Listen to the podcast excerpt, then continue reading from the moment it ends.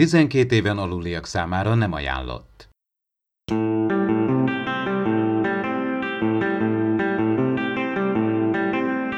Ez itt az Impulzus Podcast, az űrszekerek Star Trek tematikus epizód kibeszélője. A fedélzeten Csaba, Attila és Dave.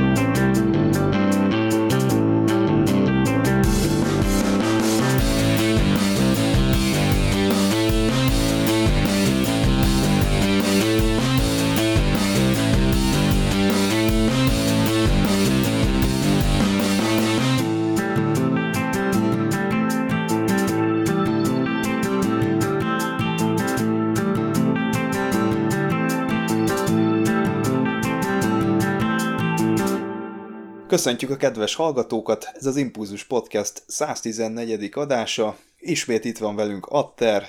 Sziasztok!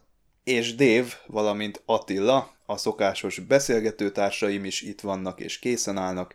Sziasztok, srácok! Sziasztok! Sziasztok! Ja, hát a hét híre, az talán az volt, hogy Blu-ray kiadáson érkezik a Short Tracks.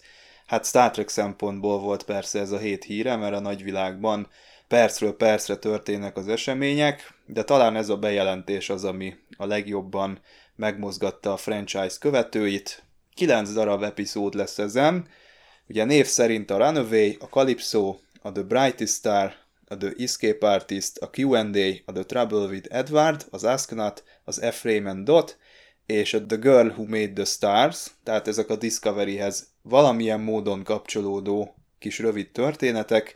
A Children of Mars az nem lesz rajta, hiszen az a Picardhoz kapcsolódik, így szerintem nyilvánvalóan a Picard Blu-ray gyűjteményen fogjuk majd ezt megtalálni. Hát szép-szép, de ugye itt a rajongók is írták a fórumon, illetve a különböző Facebook oldalakon, meg a nagy Trek oldalakon, hogy hát kell ilyen nekünk, tehát ez tipikusan megint ilyen rajongókból euh, még több pénz kihúzásának tűnik. Mit szóltok ehhez, ti beszereznétek ezt így külön, vagy, vagy azt mondanátok, hogy hát már pedig ennek igenis ott lenne a helye a Discovery Blu-ray-eken? Én, én a Short Tracks-eket annyira nem követtem. Igazából szerintem az, hogy ezzel még egy bört lehúzunk a nézőkről, az nem egy jó húzás. Arra viszont jó, hogy a hype-ot tovább generáljuk a, a Star Trek és a sorozatok körül. A másik oldalról meg ezzel azért erősítik a, a Short Tracks-nek a önálló ö, sorozatként való pozícióját. Az IMDb már jó ideje külön listázza, tehát Star Trek, kettős pont Short Tracks egy önálló ö, sorozat cím, mint ha azt mondanám, hogy Star Trek Voyager.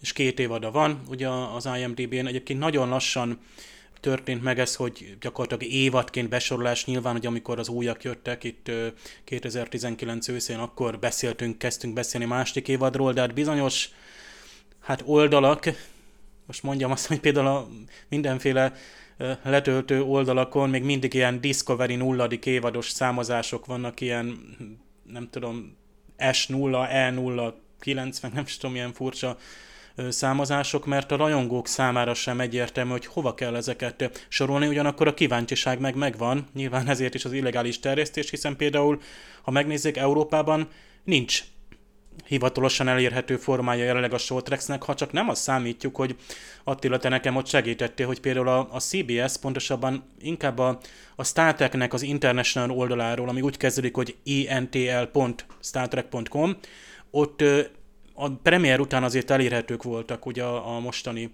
hát évad, és az, az is jelzi egy picit, ezért ez a geoblokkolás is már lassan a múlté lesz, reméljük is, hogy azért mégiscsak ezek a produkciók legalább az, hogy legalább ezek úgymond valamennyire hozzáférhetőek legyenek, még akkor is, ha, ha nem volt például Netflixen terjesztés a második évadnak.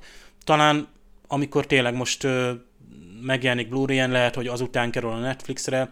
Egyébként ott a, a Discovery-nek a, hát a szekciójában, ott a Trailers and More, tehát egy teljesen különálló szekcióban van, ha a Discovery-nek a, a Netflixes főoldalát nézzük, és angol ö, nyelvű menüvel lehet csak látni a tavalyi ö, Short Tracks ö, epizódokat.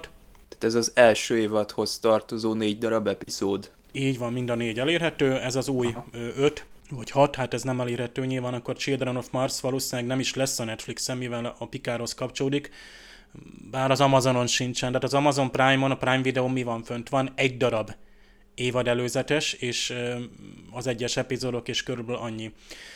Még azért itt pozitívum, hogy itt apró kis extrák vannak, tehát hogy nézem itt, tehát interjúk tényleg a készítőkkel, írókkal, kellékesekkel, tényleg a háttere egy picit a, ott van a, a az epizódoknak, egyáltalán így a célja kiderül, hogy ez a Shortrex, ahogy Attilának volt egy tök jó cikke erről, hogy ilyen kísérleti labor, ahol gyakorlatilag a Star Trek témákat, most a Discovery-hez kapcsolódva inkább, de így körbejárjuk picit más stílusban. Tehát műfajilag is ezek ilyen furcsa, rövid történetek, ahol azért mégiscsak ismerős helyszínekkel, szereplőkkel találkoztunk, tehát nem volt olyan nehéz dolga ennek. Ez még nem egy önálló antológia, mint amikor azt mondom, hogy megjelenik egy, egy, nem tudom, a Black Mirror, vagy ilyen hasonló science fiction antológiák, akkor ott bizony teljesen önálló kis történetet kell, de hát ismerünk azokra is tök jó példákat. Például most a Philip K. Dick Electric Dreams, azt hiszem az Amazonon érhető el, ott is nagyon érdekes science fiction, fantasztikus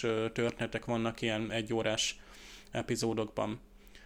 Jó, hát én szerintem meg se szólalok, mert ugye itt a Picard gyűjtemény kapcsán is azt mondtam, hogy hát nem igazán éri ez meg a vásárlást, aztán nézzétek meg, hogy mi lett a vége.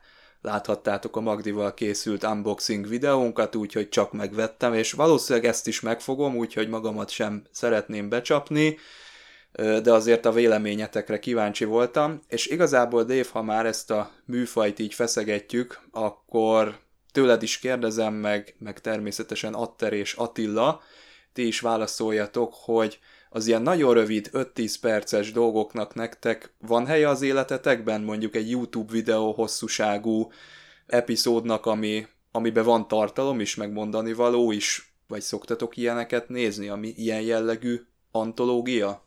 Én elég sokat YouTube-ozok, és nem csak ismeretterjesztő dolgokat nézek, hanem gyakran szórakoztatót is. Nekem simán belefér.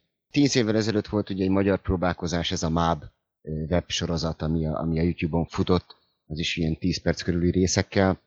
Iz, izgalmasak ezek a dolgok, és ugye régen, mikor még ment a Stargate Universe, akkor hozzá voltak ilyen kis webszik, ahol az egyes szereplők beszéltek. Hú, azok a kínó, azok a lebegő kis izék, igen. Igen, ezek, ezek mondom érdekesek, jó dolgok, és, és, és tágítják az univerzumot és a, és a világot, és megadják a hype-ot.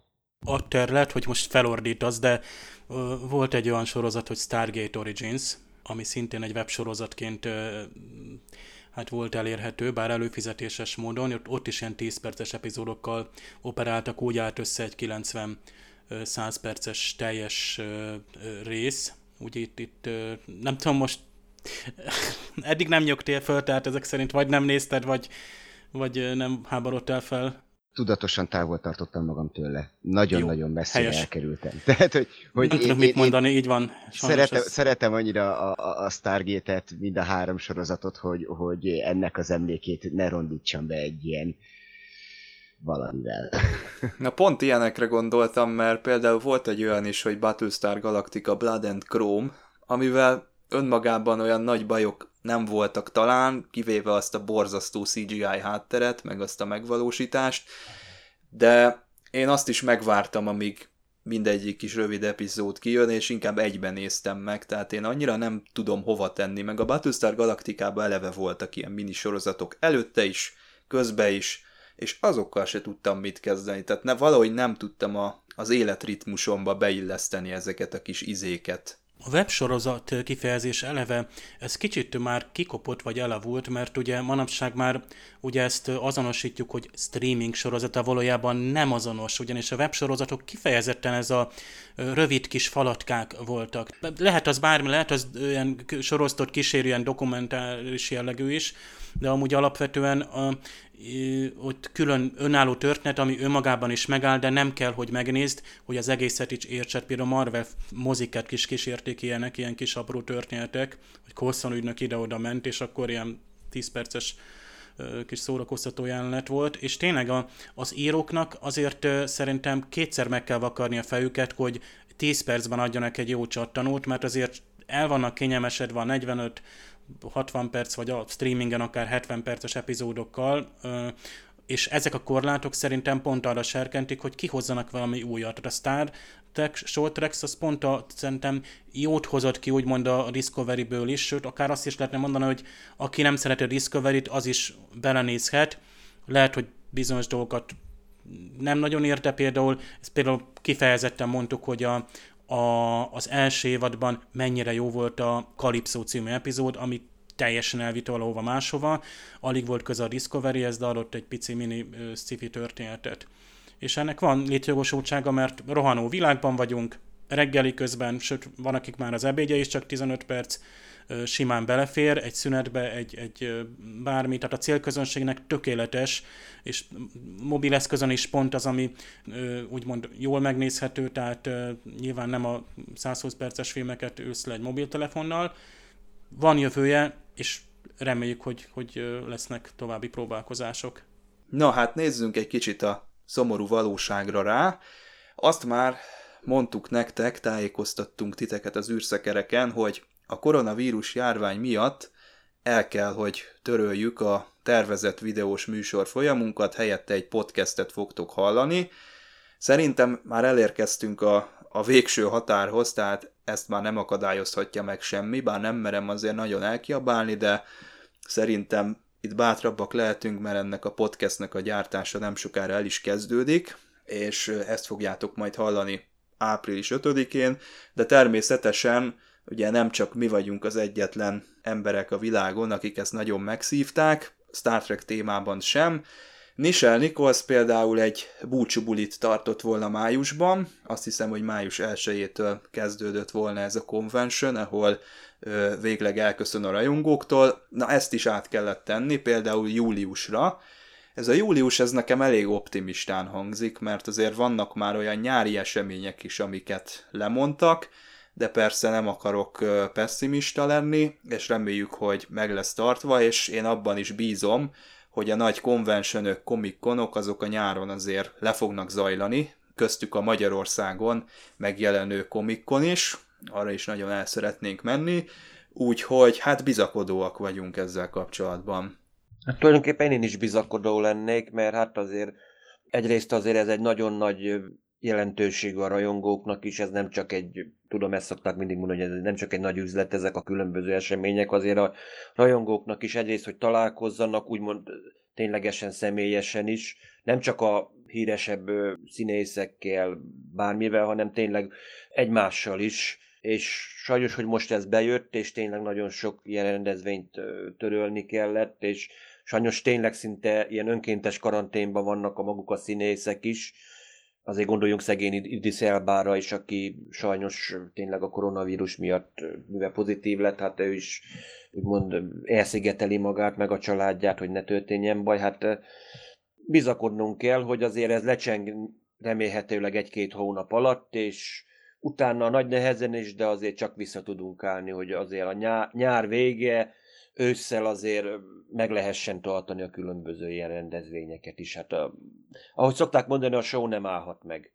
De van, amikor muszáj megállítani, mert az életveszélyes. Hát azért a nagyon sok Star Trek színészt azért megnézzük, akik a, úgymond azt mondom, a békebeliek, azért, azért szinte mindenki hatvan fölött van, vagy, vagy legalábbis ötven. És akárhogy nézzük, mindenkire veszélyes ez, ami most történik.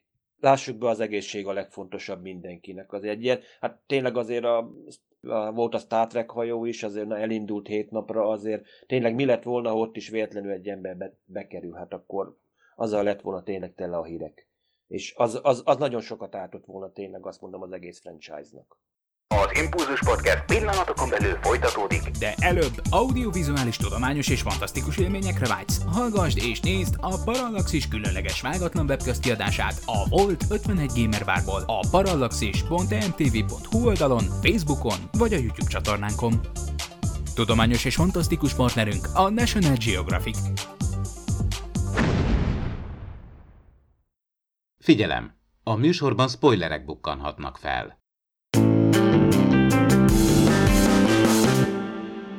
És akkor megkezdjük a kibeszélőnket, Et in Arcadia Ego a mai epizódunk, és ráadásul az első rész, mert hogy ez a kétrészes finálénak a bevezetője, láthatjuk végre Coppeliuszt, az androidok bolygóját, illetve települését, de ne szaladjunk ennyire előre, nézzük meg, hogy mi történik a főcím előtt. Természetesen ezeket az eseményeket továbbra is Atterral, illetve Dévvel és Attillával fogom megbeszélni, én pedig Csaba vagyok. Hát megérkeznek a féregjárat másik oldalára. Féregjárat? Ez nem is tudom már, hogy ö, mi történt itt. Hát és... ez transztér átjáró, Csaba, a hivatalosan, ez Borg transztér átjáró. Igen, köszönöm szépen a pontosítást. Hát megjön sajnos a Narek is, aki ugye a nyomukban van, meg a Borg kocka is itt van, tehát minden adott egy jó kis csatához. El is kezdődik, de nem tart sokáig, mert óriási orhideák jelennek meg, és lehúzza őket a felszínre. És hát azt is látjuk, hogy Picard nincsen jól, tehát az a történetszál, amit már idejét se tudjuk, hogy mikor lett belebegtetve, az most végre itt megint felbukkan. Igazából nagyon-nagyon szép kis űrcsatával nyitunk. Szerintem ilyet utoljára Battlestar Galacticában láttunk. És, és bár rövid volt, de, de, de a mai elvárásoknak abszolút megfelelő. Egy picit bánom azt, hogy megjelent a kocka, és egy lövésre adott le, de, de kárpotol az, hogy megjelent. Szerintem fogják azt még használni. Úgy tartja a mondás, hogyha egy Borg kocka megjelenik a színpadon, akkor az el fog sülni. Bizony, bizony. Ebben én is, ebben én is biztos vagyok. Csak először azt a, megint azt a kockát megint fel kellene emelni, mert most, mint láthattuk, azért egy kicsit elsüllyedt, tehát valahogy helyre kéne pofozni, de mondjuk, ha a La Sirenát is sikerül helyre pofozni, bocsánat, spoiler, spoiler, akkor ez is fog menni. De tényleg egyébként egy nagyon szép ilyen kis, egyszer, nem, nem volt túlfigurázva ez a űrcsata, tényleg meg volt, aminek meg kellett lenni, hát mint régen a ahhoz tudnám tulajdonképpen nem ez isnek az űrcsatájához, hogy tulajdonképpen uh, itt is azért kihasználjuk úgymond a fizika törvényeit, azért a hirtelen lassítással, hogy úgymond túlszaladjon rajtunk az ellenség, és akkor úgy megsorozni. Rövid, de jól összeszedett uh, akciót tudtak ebbe összehozni.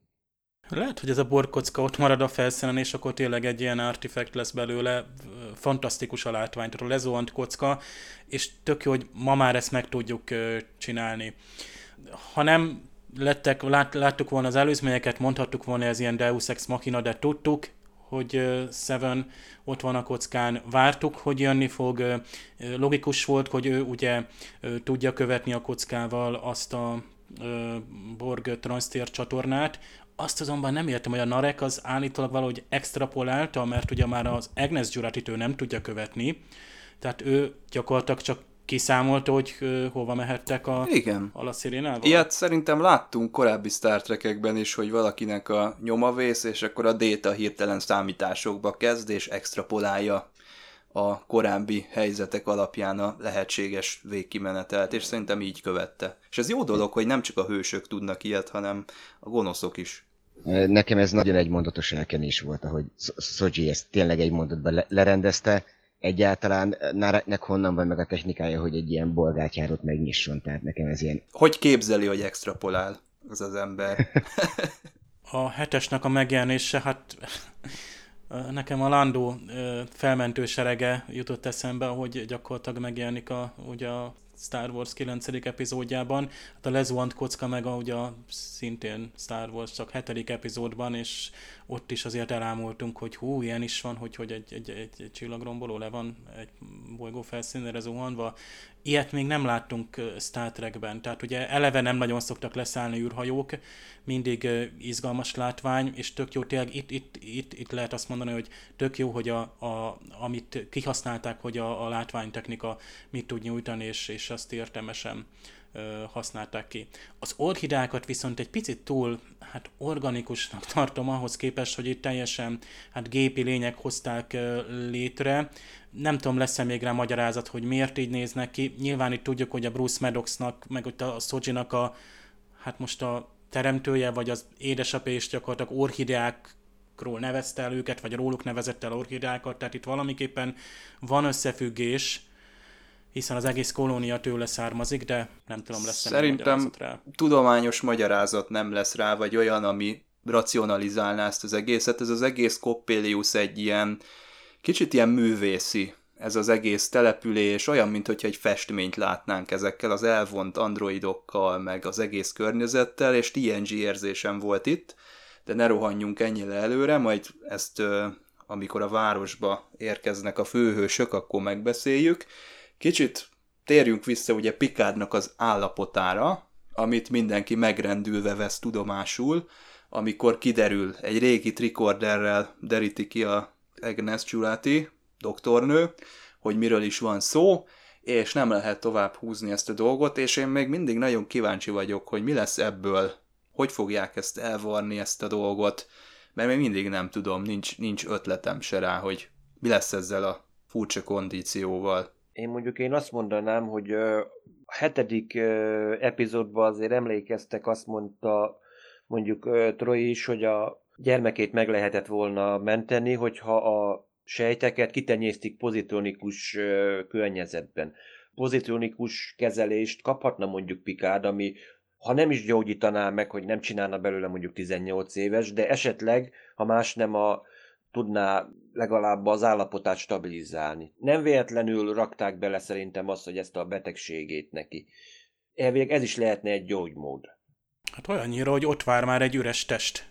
Ugye ez a gólem, ami gyakorlatilag akár tudatátöltésre vár, bár ha jól értelmeztem, még nem alkalmas teljesen, vagy még nincs megoldva, és kérdés, hogy majd ki fog abba a testbe hát beköltözni, mert nincs sok organikus most itt a, a jelenlévők között, itt a bolygó felszínén.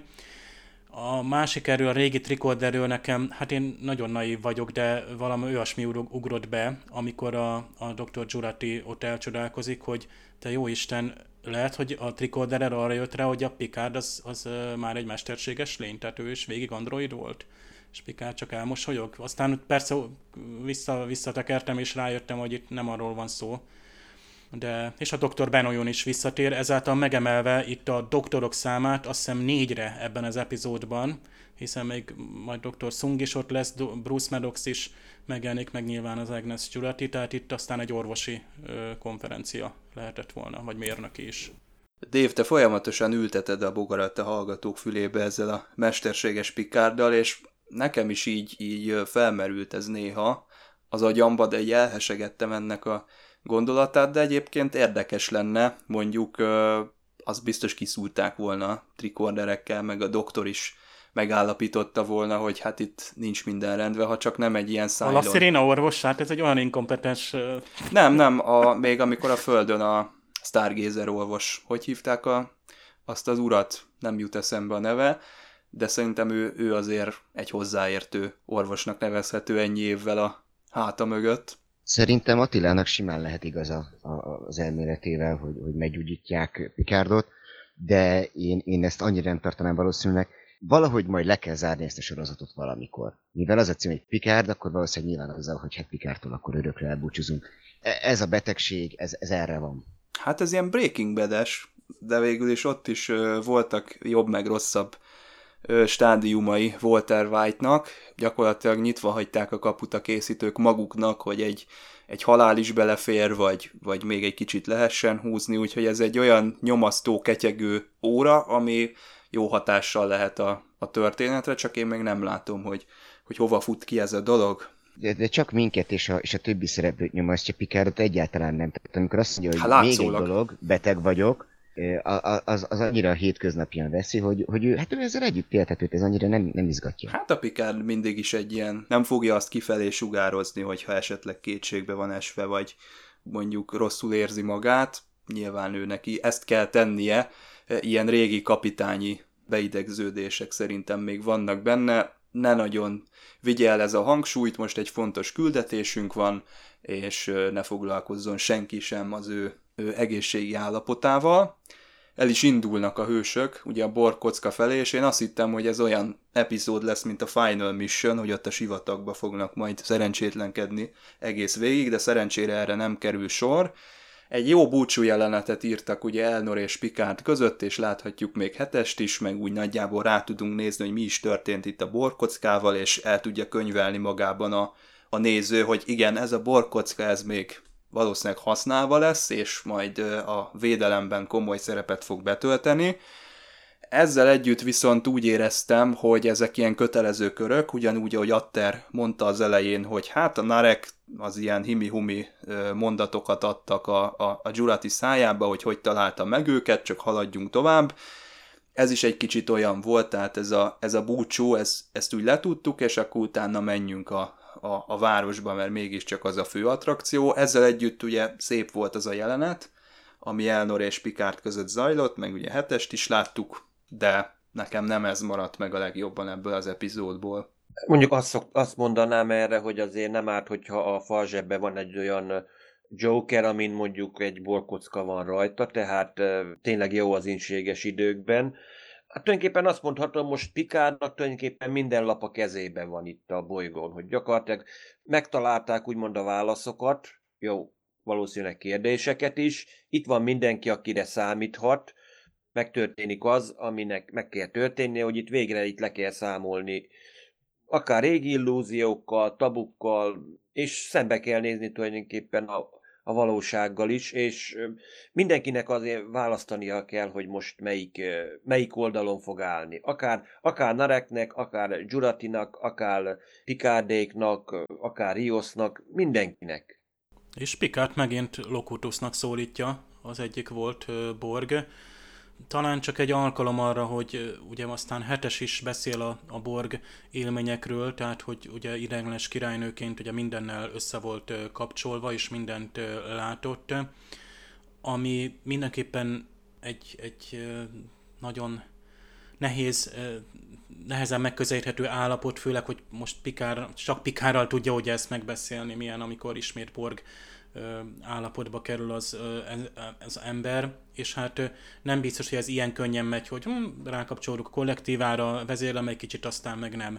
Bárha a Star Trekben egy picivel, egy csöpnyivel bátrabb lenne mondjuk ez a transhumanista vonal, vagy poszthumán ö, emberek jobban jelen lennének, akkor lehet, hogy ez magától értetődő lenne, hogy a hetes úgymond mindenféle ö, megterhelés, akár lelki, akár testi megterhelés nélkül például föl le tud kapcsolni a kollektívára, gyorsan ott vezérli, amit kell, aztán utána ö, ott hagyja a hálózatot. Minden igen, de ott... csak ez a baj, hogy ez, ez tényleg ez megterhelő egyébként, ha belegondolunk. Úgymond a tudatodat nagyon könnyen elveszítheted, hogy felébred benned az, amikor kollektívát újra létrehozod, elveszted tulajdonképpen a lelked. Mondjuk a Dűnében, azt hiszem a harmadik könyvben van benne egy hasonló, amikor ott tulajdonképpen a főhősnek, Muad'Dibnek a, a testvére úgy születik meg, vagy már az anya mélyben megfertőződ, az anyja átesik a fűszerszertartás, és az összes genetikai emlék, nem csak az anyjának, hanem az őseinek is belezúdul a tudatába, és egyszerűen ezt állandóan kontrollálnia kell, és akkor egyszer csak az egyik ilyen preemlék egyszerűen átveszi fölött az irányítást. Ez, ez nem olyan, mint hogy kikapcsol, kibekapcsolok egy piritót, vagy rákapcsolódok mondjuk egy internetes hálózatra. Ez, ennek megvan a veszélye, hogy tényleg elveszlik, és akkor hirtelen, és, és akkor is, ha lekapcsolódik róla, a kollektívának valamilyen maradványa, vagy ennek a királynőségnek a maradványa ott, van, ott marad benne, mint egy kábítószeres függés, hogy na csak még egyszer, még rákapcsolódja, csak egy percre, vagy valami, és ez nagyon veszélyes. Tehát igazad van, és hetes lejött a szerről, és, és most újra, ez tényleg, ez tényleg durva. Ez, ez, ez is egyfajta függőség, igaz? Abszolút egyetértek, és ez egy egzisztenciális probléma, hiszen a valahova tartozás az, az mindenkiben ott van, és kifejezetten ezekben az X-Big-ben, meg, meg drónokban és Sevenben is, hogy, hogy ők tartoztak valahova, az nekik a világ volt, abból kiszakadtak, és amikor újra megkóstolják ennek az ízét, hát akkor abból nehéz újra kilépni. Én nekem Elnorra lenne annyi véleményem, hogy, hogy eddig nem értem az ő funkcióját a sorozatban, pláne ezt a, ezt a gyerekes, nagyon-nagyon fejletlen érzelemvilágot. Meglátjuk, hogy használják-e valamire. Viszont nagyon szép mondatai voltak ott Picardnak, Nagyon, nagyon bölcs mondatok, és érdekes volt, hogy amikor, amikor így hátat fordított nekik, és mondtam, mondtam még hetes, hogy hát akkor menj, menj meg megint a galaxist, akkor így annyit mondott még bajszalát Picard, hogy hát ez most már rajtatok áll, úgyhogy így csúnyán akarom magyarra fordítani. Mondhatnánk, hogy egy idilli környezetbe érkeznek a főhőseink, miután maguk mögött hagyják a borkockát, és beömlenek az új karakterek. Arcana, doktor Altan Inigo Sung, egy újabb őrült tudós a Szung dinasztiából, és Sutra, aki fullra ugyanúgy néz ki, mint a Soji, tehát ő a negyedik Cylon, akit már így meg tudunk számolni a, az Iza Brionnes arcával. Kicsit emlékeztetett engem ez a Űrlázadás című mozifilmnek az elejére, hogy ez a nagyon idilli kép, ugye ott a, a Rios ott nekiáll focizni, dekázgat, visszarúgja a labdát, mindenki boldogan éli az életét, lepkék röpködnek, tényleg egy, egy gondtalan és egy fényűző, egy virágzó civilizációt, egy kis közösséget, egy zárt közösséget látunk, és hát itt már a, a tapasztalt és dörzsölt Star Trek néző azt tudja, hogy ha ilyen közösségbe csöppenünk bele, akkor ott nagyon hamar ki fog derülni, hogy ennek a legmélyén valami nem lesz rendben. Nekem rögtön ez a Coppelius bolygón lévő állomás, vagy ez a Sindvill, ez nekem egy picit csalódás volt, kicsit kicsinek tartom ahhoz képest, hogy itt ilyen fejlett lények vannak. Nekem a, tényleg az eredeti sorozat, vagy a té en gé első évadaiban reprezentált M-típusú bolygók jutnak eszembe, amikor tehát néhány tucat ember reprezentálja a teljes bolygót. Egyébként a Csillagkapuban ugyanez van. Jó a, egyébként tehát tényleg akár a, a, a technológia, ami oda mögé van rakva, például ezek a nagyon fejlett eszközök, amik tényleg ilyen furcsa, több funkciósak, akár ott láthatjuk a Maddoxnak a laborját, az is nagyon érdekes, és hát én így bekaptam egy spoilert, hogy szembe jött velem a Facebookon az általán inogó Szung arca, és én nem tudtam mire vélni, tehát egyszerűen csak őt láttam, nem nagyon olvastam egy másik csoportban, hogy mi van, tehát most akkor Brent Spiner, nem tudom, ez egy riportot adott, vagy nem tudom, vagy valami convention van, mert ugye nyilván teljesen más, ugye szokásos safari zakó és, és haj és arc, és akkor eszembe jutott, hogy, hogy aha, tehát végre akkor, végre akkor a Brent Spinernek itt van értelme, és itt már tényleg színészként is, és színészként egyébként szerintem imádta adni a Szungokat, tehát, és egyébként ezt őrült tudóst is, tehát itt igazán elemében volt, abszolút. Egyébként a német hangja is, mert németről is megnéztem, annyira ott volt, hogy az ott pillanatban féltél tőle. Ezzel mondjuk teljesen egyetértek, hogy tényleg itt mindig így, így megjelenik így az őrült doktor Szung karaktere, ez tényleg, ezt mintha azt mondanám, hogy neki találták volna ki, és valószínűleg igen, tehát tényleg egy, megint egy paradicsomot látunk, és tudjuk, hogy az ilyen paradicsomokban előbb-utóbb kőkövön nem marad, mert betör a valóság. És hát erről a valóságról szól valamennyire a sorozatrésznek a címe is, Etin Arcadia Ego, ugye ez egy francia barokk festmény, a Árkádiai Pásztorok című festménye, és ahol néznek egy sírkövet, ahol ez a felirat áll, és hát bizonyos értelmezések szerint ez azt jelenti, hogy Árkádia egy utópia, de még ott is megjelenik a, a halál, tehát betör a valóság. A Ready Roomban egyébként elmagyarázták ennek a városnak a, az eredetét, úgy történt itt a dolog, hogy fogta a Bruce Maddox és a Daystrom intézetből elhozta azt a bizonyos neuront, és ebből a neuronból hozta létre itt az Isten háta mögött ezt a paradicsomot és ezt a sok-sok androidot, aztán utána ez a Maddox ez elment, és mint elefánt a porcelánboltba, ott a társiárral, meg mindenféle szervezetekkel összefüggésbe került, aztán, aztán az lett a vége, ami, de aztán ironikus módon pont, pont a doktor Jurati okozta az ő halálát, tehát annyi mindent megúszott, és, és a végén pont az ő szerelme az, aki megölte, de tulajdonképpen itt látjuk most ennek a neuronnak a, a gyümölcsét, amiről szó volt. Én azt hittem egyébként, hogy ebből Déta lesz majd újraalkotva a sorozatnak egy bizonyos pontján, még ha nem is hosszú távon, de valamilyen módon ő ott meg fog szólalni a hangjával, vagy valami,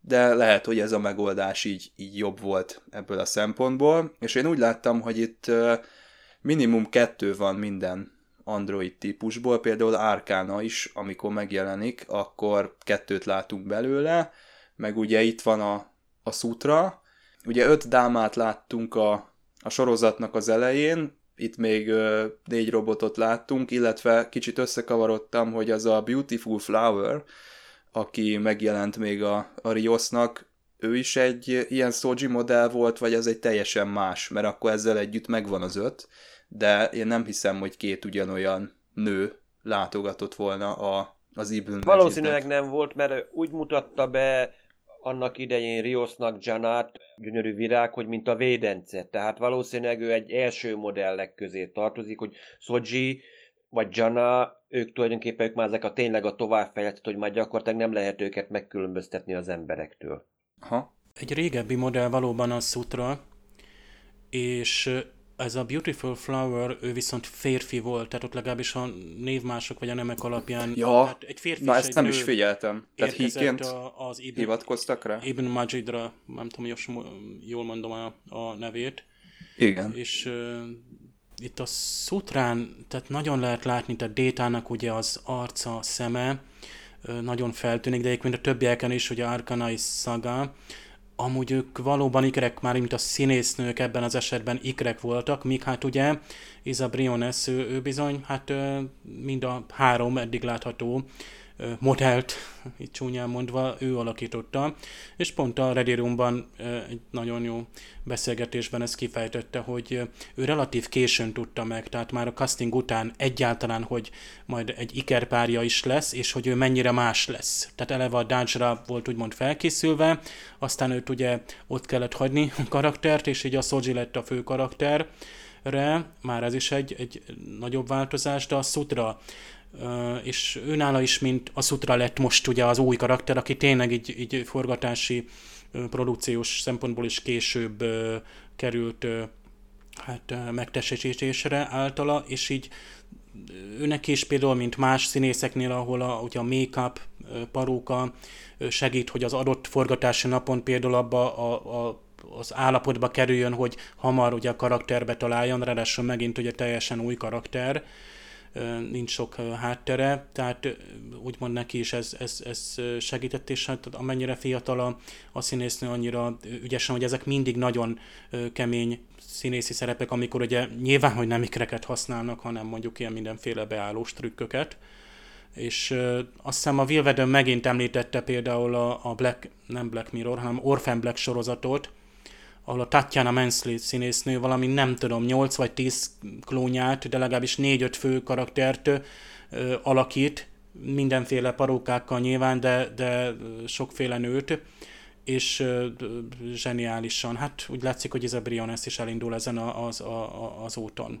Ezt a karaktert kapta szerintem el a legjobban, ezt a Sutrát, nekem a, az ő bőrében tetszett a legjobban a színésznő, nagyon jól állt hozzá ezt a erkölcsiség határán mozgó, ilyen hideg tekintetű, nem tudjuk hova tenni nőt, aki, akiből még bármi lehet itt a, itt a későbbiek során, aki, akitől kirázza a hideg a, a nézőt egyszerűen, és ezt Will Wheaton is megjegyezte, hogy félelmetes ez a nő. A erkölcsről nagyon apróság, hogy van következetesség a sorozatban, tehát a Sutra az nem egy extrém módon különbözik a Szogyi-tól. Emlékeztek, amikor ugye a Nareket ugye ott elkapja már, tehát a Nareket ott akarja hagyni a Szogyi. És Picard ott mondja, hogy na nem már, azért van különbség az, hogy egy, egy, egy sérültnek segítünk vagy sem. Tehát azért ott a, azonnal ott van egy erkölcsi vita, abszolút pikáros, abszolút Star Trek-es pillanat, de ott van, hogy a Szogyinak van egyfajta, hát nem is azt mondom, hogy hideg, hanem egyfajta ö, ilyen közömbös erkölcsisége, vagy ítélete, értékítélete, ami nagyon utilitarista.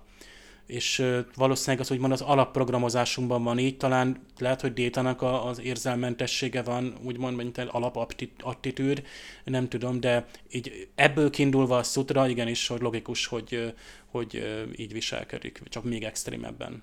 Sutra borzasztóan arrogáns, és tényleg félelmetes, nem sok jóra számíthatunk tőle szerintem. Viszont fölmerül bennem a rész közben két kérdés, amire szerintem nem fogunk választ kapni. Az egyik az, hogyha itt mindenkinek van egy duplikációja, akkor a Beautiful Flowernek hol van, az ikertestvére mondjuk így, és ugye ha jól emlik, volt egy olyan mondat is, hogy hát egy hajónk volt, ugye azon ment el Jana meg, meg Beautiful Flower, oké, okay, de akkor hogy került ki Dás és Szogyi onnan, és Bruce Maddox hogy került ki onnan? Lehetséges, hogy mondjuk Maddox úgymond pénzt valahogy kunyerált, mert tudjuk, hogy Braziltól pénzt kapott valamire, tehát lehet, hogy ebből finanszíroztak dolgokat, egyáltalán magát a telepet is, vagy akár plusz űrhajókat, vagy valamit. Mert mondjuk erre se kaptunk mondjuk választ, hogy pontosan mire kérte a pénzt, hogy miért kellett neki egyáltalán elmenni. Tehát tudjuk azért, jó, federációban nincsen pénz hivatalosan, de tudjuk, hogy azért a galaxis bizonyos szempontból a pénz mozgatja, tehát valami, valami ilyesmi is történhet. Nem véletlenül ment el. Lehet, hogy valami még kellett volna ehhez a, ehhez a telephez valami, és akkor tényleg Maddox esetleg ilyen sátáni alkut kötött, hogy olyan embertől kénz pénzt, akitől nem kellett volna. Na, ennek az üzenetnek az értelmezése egyre furcsább a sorozatban. Ugye összeül itt a Gyűrű Szövetsége, és hát Sutra tud egy ilyen vulkáni elmeölelést, ez már önmagában is egy ilyen, hát ilyen kalapból a nyulat típusú dolognak éreztem én, de legyen, oké, okay, megcsinálja. Én végig arra számítottam, hogy ezt az üzenetet úgy fogjuk mi megkapni, ennek a konklúzióját, hogy hát nem osztogattak, hanem fosztogattak, és akkor kiderül, hogy hú, hát teljesen mást jelent, meg a, a romulánok a hülyék, és akkor, akkor itt minden rendben lesz. De nem, tök ugyanazt jelenti, amit gondoltunk, csak uh, ugye az a különbség, hogy más a címzet, tehát nem a, nem a organikus lényeknek szól, hanem a szintetikusoknak, de egyébként tök mindegy, mert ugyanaz van benne, mint amitől tartanak, tehát nem hiába tartanak, nem történt hiába az, hogy megszületett a zsátvás. Jó, most nyilván erkölcsileg ez, ez aggályos, de nem kérdőjelezi meg ennek az egész ügynek a fontosságát, tehát ilyen jobb kezemmel megfogom a bal fülemet történt itt ebben az epizódban, de javítsatok ki, hogyha valamit itt félreértettem. Ez nagyon szépen össze lett hozva, meg le lett ez varva. Ugye eleinte csodálkoztunk, hogy mik ezek az össze-vissza képek, és most így értelmet nyert a, nyert a dolog, és bennem az előző résznél fölmerült, hogy oké, okay, voltak itt, volt itt nagyon régen organikus, meg, meg szintetikus harc, de akkor, akkor valahol a szintetikusoknak lenniük kell, és igen, vannak is, és figyelnek, és várnak a rajtpisztolyra, hogy jöjjenek. Igazából tényleg jól sejtettük azt, hogy, hogy itt... Hogy itt igen, de ezt lehetett nézni. Tudni. Mi végig ebbe a tudatba éltünk, hogy ez így van, és kicsit azt sugallta a sorozat, hogy nem, ez nem így lesz, és ehhez képest most mégis így van, tehát én egy kicsit ezt érzem. Csak megint fölmerült két kérdés ezzel kapcsolatban, hogyha ezt az üzenetet régen tették el, akkor mit keres benne Déta, és mit keresnek benne a marsi képek? Ez az intelmet, ezt valószínűleg úgy alkották meg, hogy bármilyen fajta agyra, agy reagáljon, valahogy tudja értelmezni. És az a baj, mi, a, mi az, akár az emberi agy, és valószínűleg azt mondom a Romulán, a Klingon, a Kardaszián agy is, nem szavakba vagy e, gondolkozik, hanem képekben.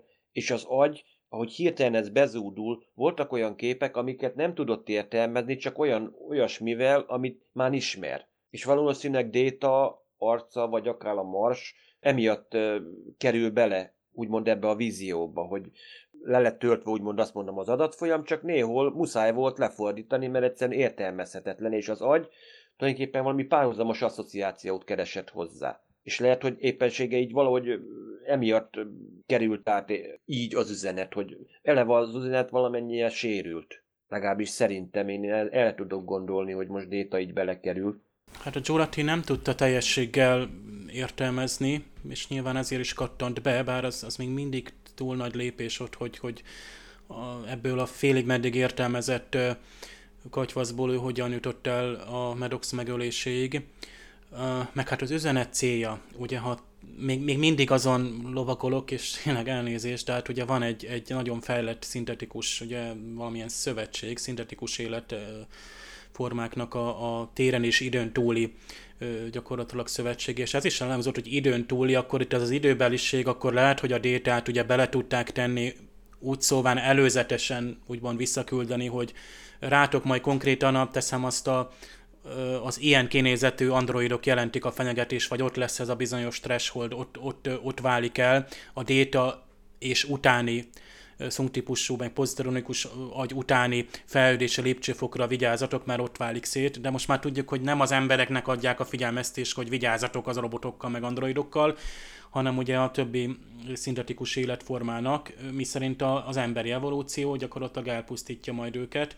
Bár ez is olyan, tehát hogy a, a mai mesterséges intelligencia, hát kutatók vagy science fiction írók azt mondják, hogy nem biztos, hogy ez a, a, a Terminátor meg Skynet válna valóra, hanem egyszerűen, ha szintetikus életformákat teremtünk, azok megfelelő fejlettség után fogják magunkat és elhúznak innen. és itt hagynak minket, mert sokkal nagyobb az univerzum, és mi ugye a szolgálatunkba szeretnénk állítani őket, és úgy kezelni őket. Tehát olyan, mintha nekem a, a macskám azt mondaná, hogy nekem, hogy menjek a hűtőhöz és bontsam fel a konzervét. Tehát körülbelül akkor én is azt mondom, hogy mit akarsz. Tehát gyakorlatilag nem értem, hogy ezek a szintetikus életformáknak miért fenyegetés még mindig az emberiség, vagy az emberi evolúció. Itt az ok-okozatot nem nagyon értem, itt a látomás azért megvilágosodott, hogy a szutra itt ö, egyébként furcsa, hogy ő, mint mesterséges lény megtanulta az e- agyegyesítést, vagy elmeölelést. Azért az fura. Az, eddig azt hittük, hogy vulkániak tudják csak, de most kiderült, hogy Ó is tudja, aki ugye valamiképpen Romulán, legalább félig. Hát úgy látszik, ez egy módszer inkább, egy hozzáférési módszer. Most ezt is megtanultuk, hogy a mind meld, az úgy tűnik, hogy más is képes rá.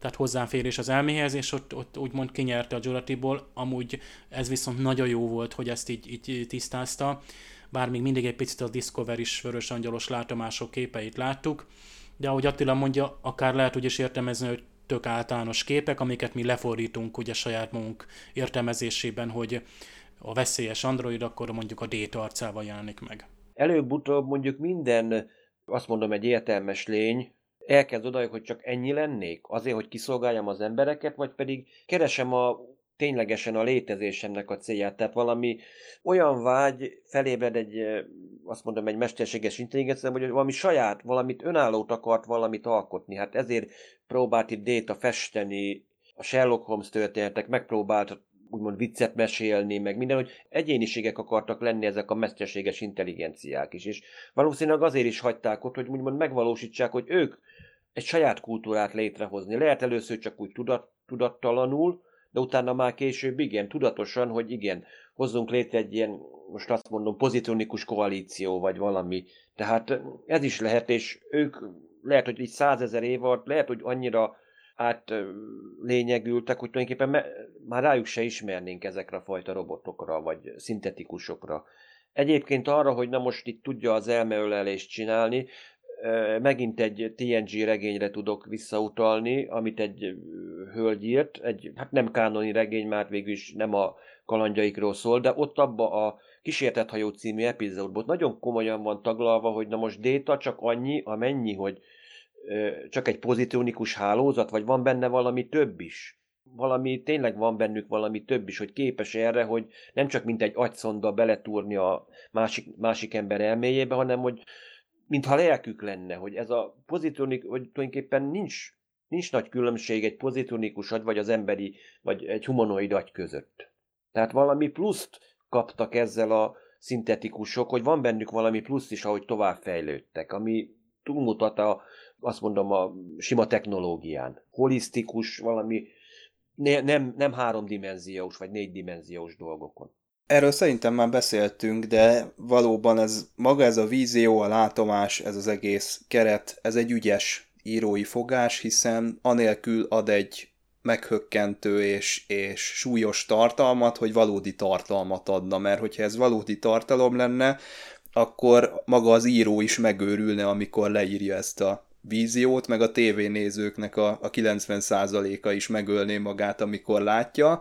Tehát ez, olyan, ez kicsit olyan, mint a barna hang a South Parkban, egy trükkös ö, megoldás, de ez szerintem a szerkezetét, a vázát jelenti a, az egész sorozatnak, ami, ami over the top, és, és szerintem a, a tortán a hab, az a kis párbeszédekben jelenik meg, és ezek teszik ezt a sorozatot ö, maradandó élményé, amik például most jönnek ugye doktor Jurati és Sung között, hogy szégyelje magát a doktor Jurati, készen áll-e arra, hogy egy élet elvétele után most teremtsen is valamit, ugye Jurati és Rios között azért sikerült szerintem valamiféle kémiát kialakítani, Picard és Raffi, Picard és Soji, ugye itt a, az életekkel történő matematika, a feláldozás, ezek az egzisztencialista kérdések, ezeket nagyon jól sikerült szerintem, és ennek az epizódnak is ez az erős, a legerősebb ö, része. Persze,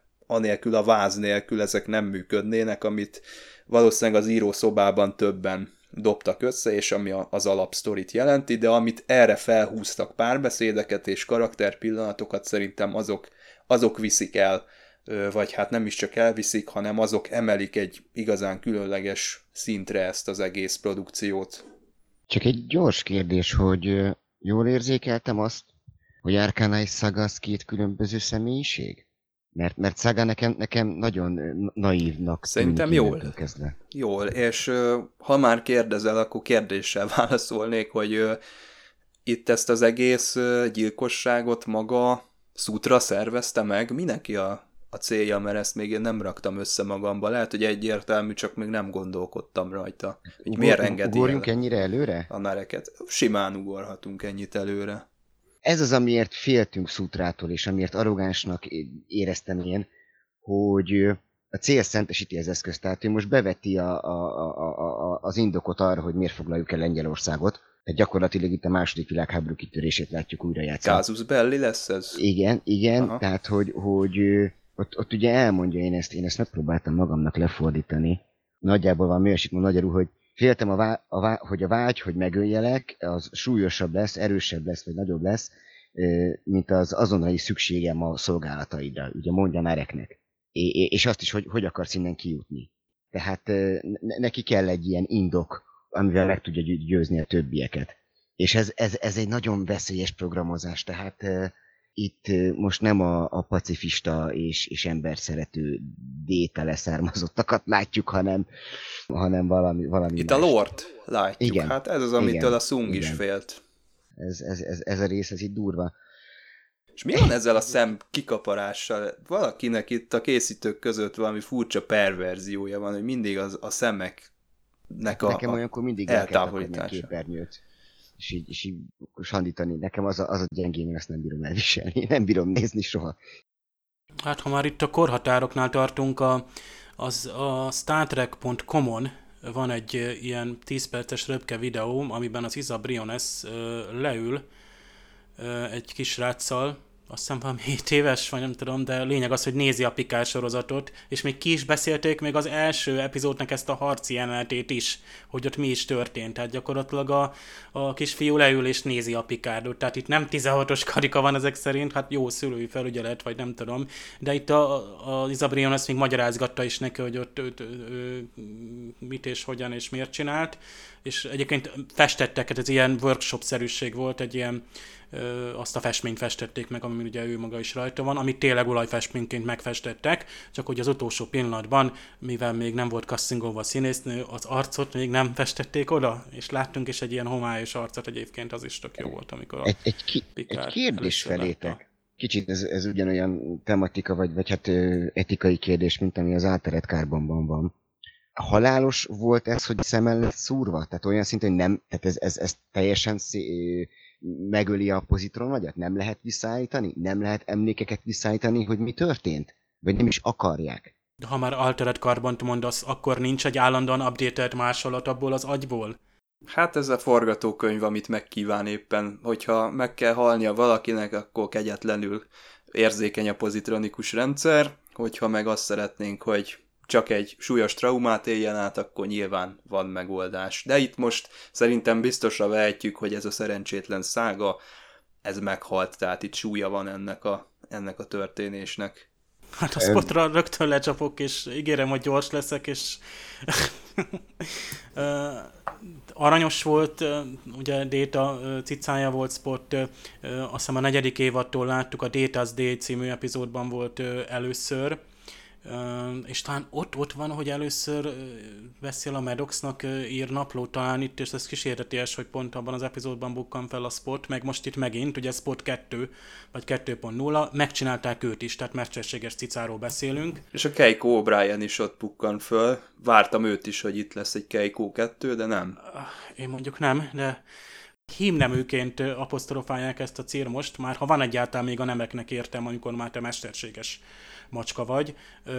Bár alapvetően a Spot tényleg fiúnak indult, de aztán hát ő neki voltak kis cicái, sőt még ilyen evolúció is átesett, amit a Barkley féle, ez a visszafejlődési, nem is tudom milyen fertőzés volt ott, amivel tudjátok, ilyen evolúciós fokot léptek vissza mindenki, és még azt, az a Spotnak a kölykei azok megúszták ezt az egészet, és ott ö, ö, sikerült gyógymódot találni. nekem most eszembe jutott Markovics Botonnak, tehát Brandon Hackettnek van egy nagyon aranyos novellája, tényleg aki macska szerető, az olvassa el, ebben az a cím, hogy az utolsó író.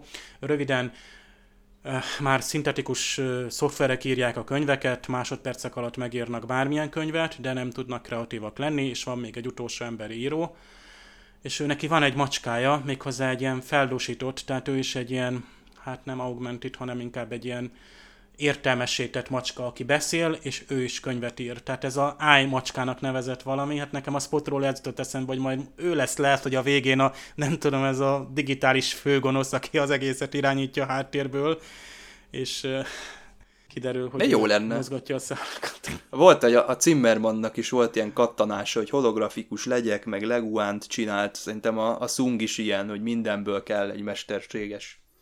Dave, neked volt egy elméleted arra a gólemre, de lehet, hogy én rosszul emléksz, értelmeztem a Giuretti és a Sungnak a jelenetét, de nekem az jött le, hogy ők ott Maddoxot akarják visszahozni ebbe a gólembe. Hát ott valami már elő volt készítve, és nem véletlenül mutatta volna meg, és talán pont emiatt van szükség a, a, majd a, az Agnesnek a segítségére, és azért fog majd ő ö, itt maradni, végül is itt, itt szépen beteljesül neki a, a küldetése, és hát a felmentésen, most itt ugye a jókora ö, bűnt kell neki jóvá tenni, és gyakorlatilag bizonyára azzal tudja, hogy ezt megtenni, hogy vagy valamiképpen bűnbocsátot nyerni, például a, a Sung előtt, hogy, hogy talán, hogy ott marad, akkor segíteni.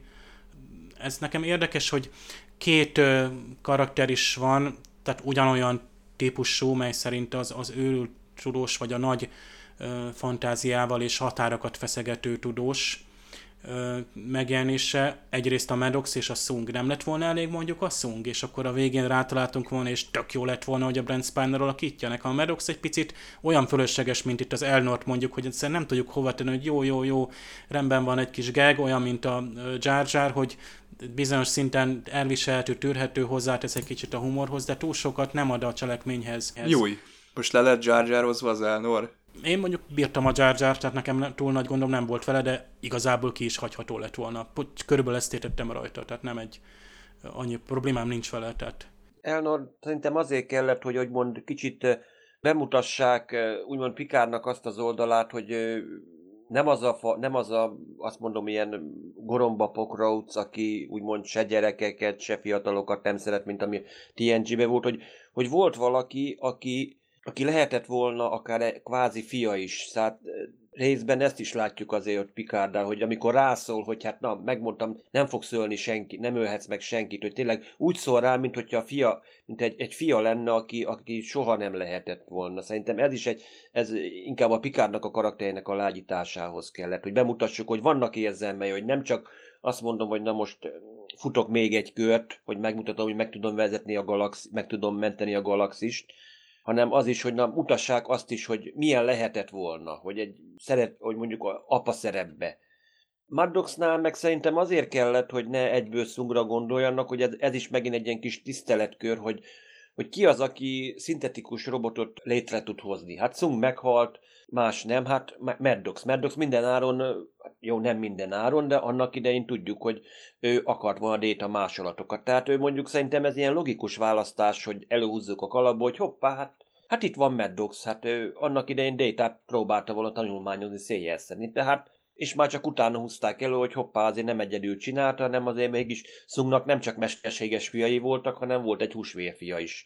Tehát ez ilyen, ne egyből lőjünk le minden point, lehet, hogy ez lett volna, egy kis, egy kis vakvágányra vezessük a nézőt, mert akkor úgy túl könnyű lenne. Jó, kicsit csavaros megoldás, de tulajdonképpen bevettük, azt, azt kell mondjam.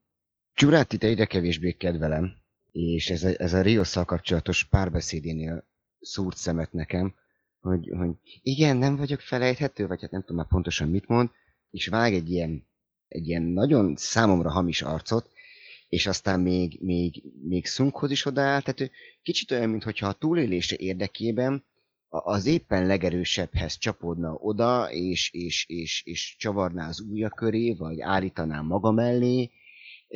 Neke, nekem egyre kevésbé szimpi. És, és nekem, nekem ez az egész gyanús, hogy, hogy, hogy, hogy ő anyaként azt tudja mondani őszintén, hogy, hogy igen, ő képes feláldozni magát a gyerekeiért. Szerintem valamire nem. vala, valami nekem ezzel a karakterrel nem százas, és ezt már ebben mondjuk én, mondtam. Ebben mondjuk én se hinnék, hogy hiába mondja. Másról, más karakterről jobban el tudom hinni, hogy gyerekére feláldozná magát. Ő, az a fajta szociális érzékenység tényleg nincsen meg benne, hogy tényleg egy vízió kedvéért képes volt Maddoxot a halálba küldeni, ez, ez akármilyen kondicionálás van, egy belső blokknak lenni kell, hogy nem, ezt, ezt a határt nem lépem már. Pláne a huszonnegyedik század végén, amikor azért azt mondhatjuk, hogy tényleg érzelmileg, elvileg az emberek továbbfejlődtek. Tehát ez nem lenne szabad, ezt a gátot, ahhoz nincs az az agymosás, amivel ezt meg lehet csinálni. És ügyesen kihúzza magát a felelősségre vonás alól úgy, hogy a bolygón marad. Deep Space tizenkettő, ugye a néző is kérdezi, hogy miért nem mentünk oda, az Agnes is egyszer megkérdezi, igazából aztán már nem rohan, ugye, hogy, hogy őt, őt felelősségre vonják, úgymond hivatalosan is, majd itt menedéket talál, tehát ezzel én a, a terhez csatlakozok, hogy, hogy igen, egy, egy vég egy ilyen, most egy interjút olvastam, ott mondták rá ezt, hogy ilyen sinister, tehát ilyen, ilyen van valami sötét lelkűség benne, vagy valami akár ilyen aljas, vagy önző, minimum az, hogy önző szándék, és pont szóba került, hogy ugye az Alison Pill, akinek amúgy, tehát érezzük, hogy a talán lágyabb és, és szerethetőbb karakterekre mondhatnánk azt, de ő nem, tehát ő egy sokoldalú színésznő, aki meg tud egy ilyen karaktert is jeleníteni, és pont ebben a cikkben volt, hogy most pont egy, ugyanúgy egy sci-fi sorozatban egy picit talán ott is egy ilyen sötétebb karakter lesz, a Devs című sorozat, ez pont most megy már az há bé ó-n is, és ott is egy nagyon érdekes ilyen, talán ilyen egzisztenciális kérdések lesznek, tehát ott is ilyen virtuális, vagy mesterséges intelligencia, egy nagyon high-tech dolog van. Ott rögtön őt három példányban látjuk, az Alison Pill az egyik előztesben. Akárhogy is, nekem nem ez volt a jó párbeszéd, amit ő például a Riosszal folytatott, hanem hogy a, a Sung hogy leteremtette, hogy szégyelje magát Ágnes. Keresztnevén szólítja, és ugyanakkor keményen megmondja ö, neki, ez minden, tehát a tökéletes volt, és ez, ez, ez, ez kellett oda. És egy másik párbeszéd, ami szintén az már egy kicsit apróság, de nagyon tetszett nekem, hogy az Arkana és a Rafi átad neki egy ilyen eszközt. Egyébként volt is egy ilyen kis riport, hogy hogyan készültek ezek az eszközök, hogyan nyomtatták előre, megnézték, hogy a formatervezése is jó legyen, meg hihető legyen. Ilyen kis, nagyon kis érdekes kis kézi eszköz, és mondta neki, hogy ez meg, megjavít dolgokat, de szükséges hozzá a képzelő ereje. És gondoltatok bele, hogy egy, tényleg egy, egy, mondjuk úgy, hogy hideg és hideg gépi világ, tehát androidok alkotnak egy olyan eszközt, ahol a képzelőerő kell ahhoz, hogy tudjad használni azt az eszközt például javításra, mint szerszámot.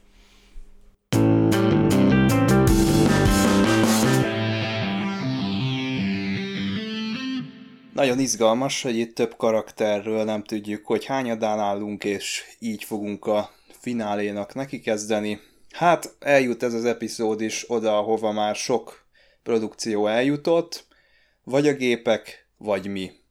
Szerintem kicsit adott hozzá, így is lehetne, vagy megmutassa a veszélyeket is, hogy egy szintetikus, vagy esetleg humanoid ember között, vagy együttélésnek Van, van rá es lehetőség is, de benne vannak a veszélyek is, mivel itt egyéniségeket is teremtünk szintetikusoknál, tehát nem biztos, hogy mindegyik ugyanolyan lesz. Tehát ahogy kifejlődik az egyéniség, vagy ha mondjuk azt mondom fejlettebb, vagy kevésbé fejlettebb, tehát mindig van benne hiba. De ugyanúgy ez egy, egy emberi közösségnél is, hogy tíz embert berakol, egy biztos lesz, aki utálni fogja azt a másik kilencet. Tehát... ezt nem lehet kivédeni, hogy most hiába mondjuk berakol egy csapatba, egy, mondjuk egy csillagfotta akadémia osztályba, beraksz egy klingont, egy andóriait, egy tellaritát, egy embert, egy betazoidot, egy vulkánit, meg még két-három valami másfajt. Biztos, hogy lesz olyan, hogy összeveszik legalább két személy közöttük. Megvan a lehetőség a legrosszabb forgatókönyvre, de a legjobbra is. Erről szól a...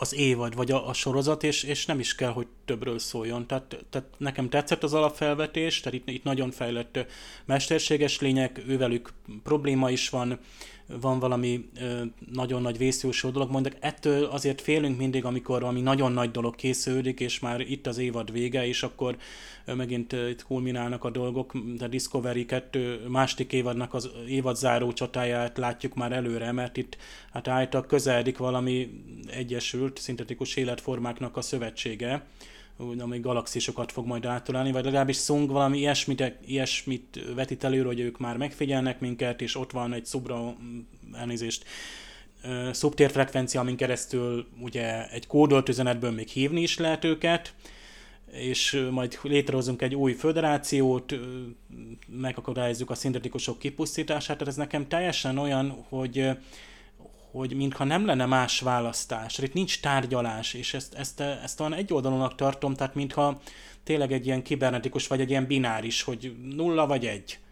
Tehát ez, ez, ez mint a vulkáni logika, amire például a Janeway kapitány sokszor kiakadt tuvokra, hogy csak igent és nemet ismer, tehát tiltást vagy engedélyt, és sokszor ilyen kiskapukat keres a tuvok is.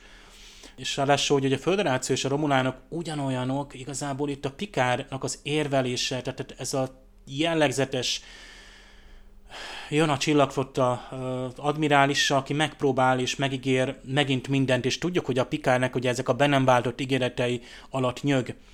Uh, és most is ugye Sung nagyon hamar leinti, hogy ugyan már hát ki, ki fog majd önnek hinni, vagy ki fog majd önre hallgatni, és, és uh, ki fog majd segíteni a föderációs tanács előtt egyáltalán, hogy itt uh, most első kapcsolatfelvétel. Egyáltalán majd elkezdenek tárgyalni arról, hogy most ők önálló lényként értelmezhetők, itt már, már uh, ugye ismerjük ezeket a, a, a párbeszédeket, korábbi uh, Star Trek epizódokból, és reméljük, hogy inkább erre megy ki, mint valami óriási csatára. Tehát reméljük, hogy itt párbeszédek folytatódnak például Picard és Szocsi között, uh, mert Picard itt látja, hogy végsoron lehet, hogy Szocsi lesz mégiscsak ez a uh, pusztító, és itt, itt uh, valamit majd neki tennie kell, hogy ezt megakadályozza. Hát nyilvánvalóan se a szintetikusok, se az organikusok nem fognak kipusztulni a sorozat végére, vagy az évad végére, tehát lesz valamiféle megoldás. A kérdés, hogy a következő évadban mi lesz, tehát hogy itt most uh, milyen sziklán lógást kapunk itt a végére, ez, ez majd hamarosan kiderül. Én, én inkább arra lennék kíváncsi, hogy szerintetek jön a föderáció? Vagy, vagy itt maradunk ebbe a uh, Romulán versus szintetikusok helyzetben? Mert ugye az előzetesben nem láttuk, hogy jönnének, de attól még simán kihagyhatták azokat a kockákat. Tehát, hogy itt hogy mekkora seregszemre lesz? Én azt hiszem, hogy jönni fog, tehát nem véletlenül lett belebegtetve ez a dolog, az hülyén néz neki, hogyha a Clancy oda rendelni a Deep Space Twelve-hez egy föderációs vagy egy csillagflotta armadát, és azok ott maradnának, és így bevágnák, hogy megy egy csata, a, a borkocka lövöldözi a, a Romulán űrhajókat, és gyorsan bevágnának egy képet, ahogy, ahogy föderációs hajók nyugodtan repkednek ott a D S tizenkettő mellett. Tehát szerintem biztos, hogy lesz valami. Hát ez a negyvenöt perc tartalmasan telt el, tehát azért kötelező körök is lelettek futva, illetve jutott idő a, a lét nagy kérdéseinek a tisztázására is, és szerintem egész jól. Ahogy mondtam, nekem a legjobb értelemben vett té en gé érzés is előjött néha, úgyhogy egy megfelelő előkészítésnek érzem ezt a évadnak a lezárásához. Hát köszönjük szépen! A mai napra. Atter, köszönjük, hogy jöttél. Nagyon szívesen, máskor is. Kedves hallgatók, Facebookon megtaláltok minket, Impulzus Podcast, hallgathattok a Soundcloudon, a, az Apple-nek a podcast rendszerében, még mindig nem tudom, hogy hogy hívják így újabban, de ott, illetve a Spotify-on is megtalálhatók vagyunk, sőt, még a YouTube-on is lehet minket hallgatni. Tegyétek ezt jövő héten is, amikor a Picard fináléja érkezik, megnézzük, hogy hogyan fog ez a csata alakulni, illetve mi lesz a végkifejlet, lesz-e cliffhanger, hogyha lesz második évad, akkor még erre is fel kell készülnünk, de a jövő héten meglátjuk. Sziasztok! Sziasztok! Sziasztok! Sziasztok!